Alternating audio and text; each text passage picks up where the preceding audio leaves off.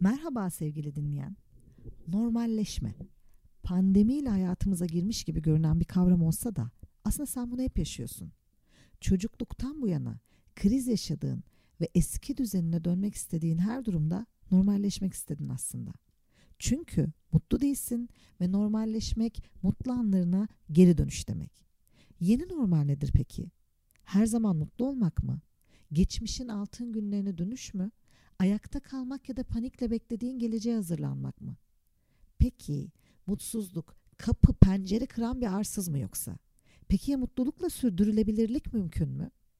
Elinde kalan mutluluk mevduatını geleceğe nasıl taşıyacağını merak edenler bugünkü konumuz. Hadi konuşalım. En son sorudan başlayalım. Son zamanlarda bayağı konuşulan bir kavram olan sürdürülebilirliği duymuşsundur.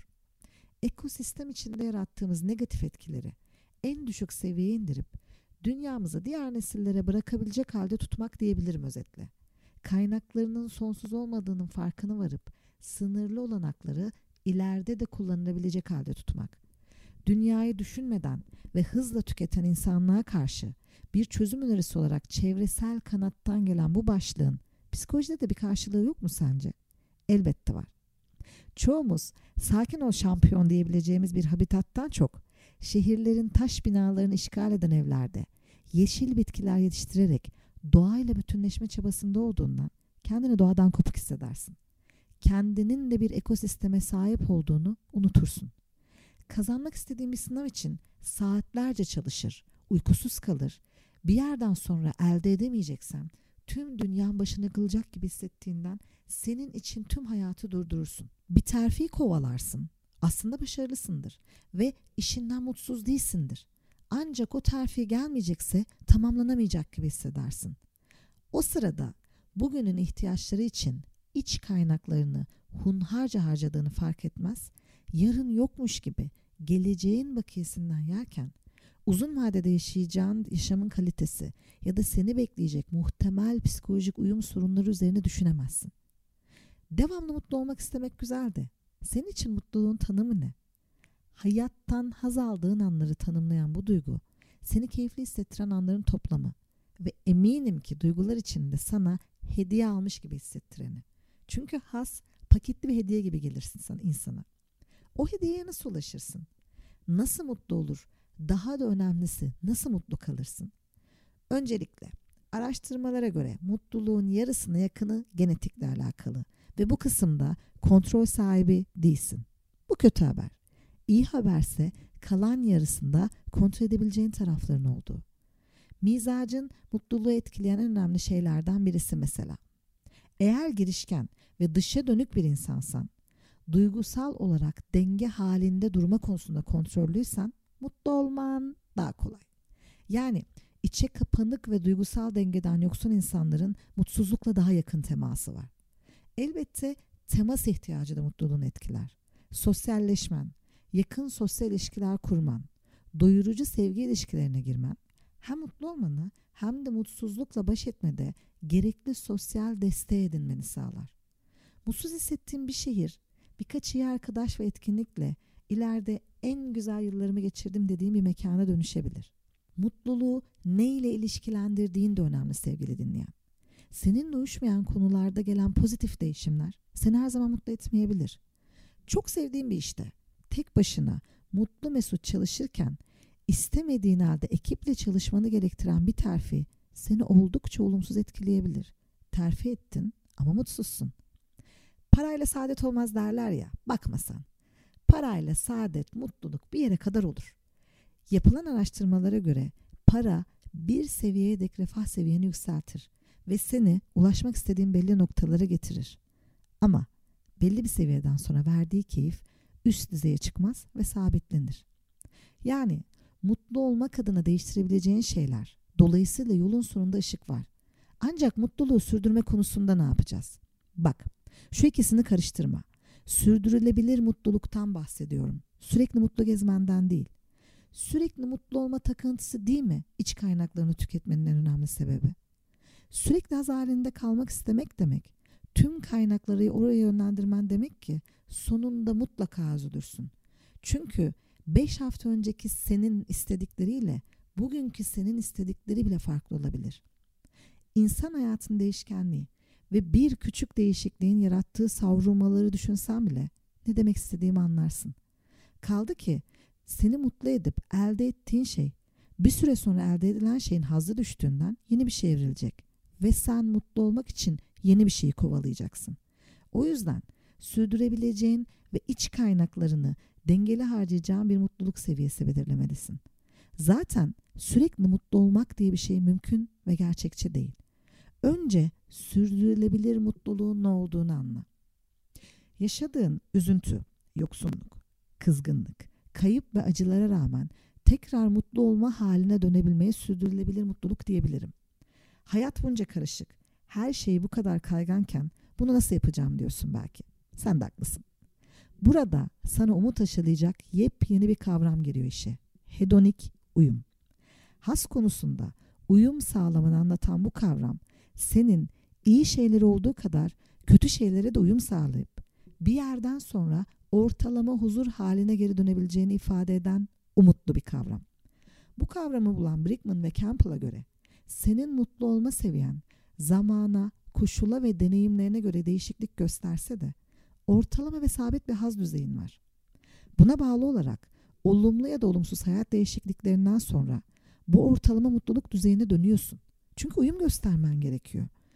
Bu burnunun bir süre sonra sıktığın parfüme, kulağının ofis dışındaki sese, gözünün parlak ışıklara alışması gibi bir şey. Diyelim ki büyük ikramiye sana çıktı ve tüm hayallerini gerçekleştireceğin büyük bir haz deneyimiyle karşı karşıyasın. Ya da çok büyük bir kayıp yaşadın. Sevdiklerini kaybettin. Ya da iflas yaşadın ve tüm mal varlığından oldun da hayat enerjin tükenmiş gibi hissediyorsun. Bu iki bilim insanına göre büyük haz kaybı ya da kazancı sağlayan bu durumlardan sonra mutluluğun baştaki ortalama seviyeye bir, bir şekilde geri dönüyor. Duygu durumunu belirleyen mekanizma bulunduğun şartlara uyum sağlamayı kısa süre içinde öğreniyor. Dolayısıyla mutluluk ve mutsuzluğa verdiğin tepki sonsuza dek süremiyor. Ancak sen ortalama mutluluk haline geri dönebiliyorsun. Bilim insanlarına sorsan, hedonik uyum nedeniyle kendini 10 yıl sonra nerede görüyorsun sorusunun mutluluk kanadındaki cevabı kestirilebilir. Ve bazı zamanlarda hayata hedonik uyum sayesinde katlanıyor olabilirsin. Çünkü herkes gibi senin de iyi ve kötü olaylara uyum sağlama eğilimin var. Geri dönüş biletinin mümkün olduğunu anlatan bu kavram kötü olaylar için sana umut vaat ediyor. Aynı zamanda coşkunun neden kısa süreli olduğu konusunda da öğrettikleri var. Çünkü sürekli mutsuzluk halinde harcayacağın enerji de coşkuyu uzatacağım diye gösterdiğin çaba da sürdürülebilir değil ve hayatla baş etmeni sağlayacak kaynaklarından yemene, ileride seni ayağa kaldıracak enerjiyi tüketmene sebep oluyor. O yüzden mutlu olduğun anları yaymanın ve sürdürülebilir bir duygu durum tutturmanın önemi çıkıyor burada ortaya. Hadi az önceki muhtemel soruna döneyim. Bunca olumsuzluk halinden ortalama bir mutluluğa dönebilmek güzel de azıcık yakaladığım mutluluk anlarını nasıl yayayım diyorsun belki hayatıma. Çok haklısın ve hedonik uyum gibi bir çare varken elindeki her fırsatı değerlendirmen gerek. Öncelikle ilk soru şu. Ne bekliyorsun? Bak belki de en önemli soru bu. Kaynaklarını en fazla tüketen şey gerçekçi olmayan beklentiler havuzunda attığın kulaçlar. Ne istiyorsun? Ne bekliyorsun? İstediğin şey için kendine verdiğin zaman yeterli mi? Kapasitene uygun bir hedef mi bu yoksa imkansızı mı istiyorsun? Ulaşma konusunda seni aşırı zorlayan hedeflerin ve hayallerin seni sürekli hayal kırıklığına uğratırken başarısız hissettirir. Devamlı bir şeyleri yapamıyor gibi gerçekçi olmayan bir duygu durumuna girersin. Madem ki dengeli bir duygu durumu ve güçlü bir ruh hali önemli, dengeni bozacak kadar büyük ve ulaşılması hayal görünen noktaları hedef olarak belirlemek seni dengeden çıkarır ve daha fazla kaynağını tüketir. Elbette bu rutin güvenilir ve konforlu sınırlar içinde kalman demek değil. Sınırlarını zorlayan, yeni ufuklar açan, rutin ve konfor dışında yeni öğrenmeler içeren şeyleri dene. Ama seni tüketecek kadar zorlayıcı olmasın. Kaynaklar kıymetli. Bir diğeri, içinde bulunduğun şartları iyi değerlendir. Bazen senden kaynaklanmayan şeyler bazı yaşanan şeylerin sebebidir. Bunu neden söyledim? Kontrol edemediğini sandığın bir takım şeylerin seninle alakalı olmadığını bilmek panik duygusuna kapılmanı engeller. Olmadığı için beceriksiz hissedip kendini mutsuz eden şeyin aslında seninle alakalı olmadığını bilmek rahatlamana neden olur. Durduk yerde kötü hissedip kaynaklarını harcamaman için güzel bir çare. Biliyorsun ki sevgili dinleyen olmazsa olmazımız var. Her şeyde olduğu gibi emek verip çaba göstermen gerek. Bunca kötü hissettiren şeyler içinde küçük de olsa sana iyi hissettirenleri bulmak, onları yapmaktan vazgeçmemek, zaman içinde bunları çoğaltmayı seçmek gerekiyor. Çünkü dünya sen keyif aldığı hareket eden bir yapıda değil ve olmayacak. Bulduğun her fırsatta kopardığın keyif anlarına tutunmak ve oradan aldığın enerjiyle daha fazlası için harcayacağın çabayı elde etmek gerek. Azdan çok damıtmak, eldekini büyüterek daha çok şey için kullanılır hale getirip sürdürebilmek budur. Bir iyi hissettiren şey bulduğunda tutun ki daha fazlasına çabalayacak denli basamak olsun sana. Bazen de mutsuzluğunun kaynağı dışarıdan gelir. Elindeki sınırlı temiz suya zehirli kaynaklarını akıtan fabrikalar gibi öfke, nefret, yetersizliklerini aktarır insanlar sana. Aşağı çektikçe çekerler seni. Kaynağı kurutmak ancak seçmemekle mümkün. Mutluluğu seçmek denilen şey aslında senin bakış açında değişikliğe gitmen, iyi ilişkiler kurmaya özenmen ve çevrende sana kötü hissettiren, seni aşağı çeken ve negatif hacim kaplayan herkesten uzaklaşmanla da mümkün. Çünkü yayılan mutluluk biraz da paylaşmakla alakalı. Ve sen paylaştıkça mutluluğundan rahatsız olan, seni aşağı çeken insanlar buna engel olacak. Belki de tam da bu yüzden seni gerçekçi değerlendiren, hatan olduğunda hakkaniyet ve şefkat uyaran, ancak takdir ve onayı da esirgemeyen insanlar olsun çevrende. Sana saygı duyan, mutluluğunla mutlu olan. Bunca negatif ve öfke dolu insan arasında susacak, güzel anları kendine mi saklayacaksın? Hayır sevgili dinleyen, paylaşmaktan vazgeçmeyeceksin.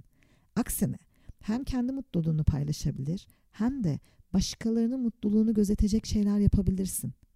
Nedeni şu ki yapılan çalışmalarda başkasının faydasına anlamlı iyilik çalışmalarının kendi iyilik halini güçlendirdiği ve haz duygunu arttırdığı gözlemlendi. Martin Seligman'ın klinik çalışmalarına göre anlamlı aktiviteler yapmak, mutluluğu yaymada ve daha uzun süre iyi hissetmede en büyük destekçilerinden biri.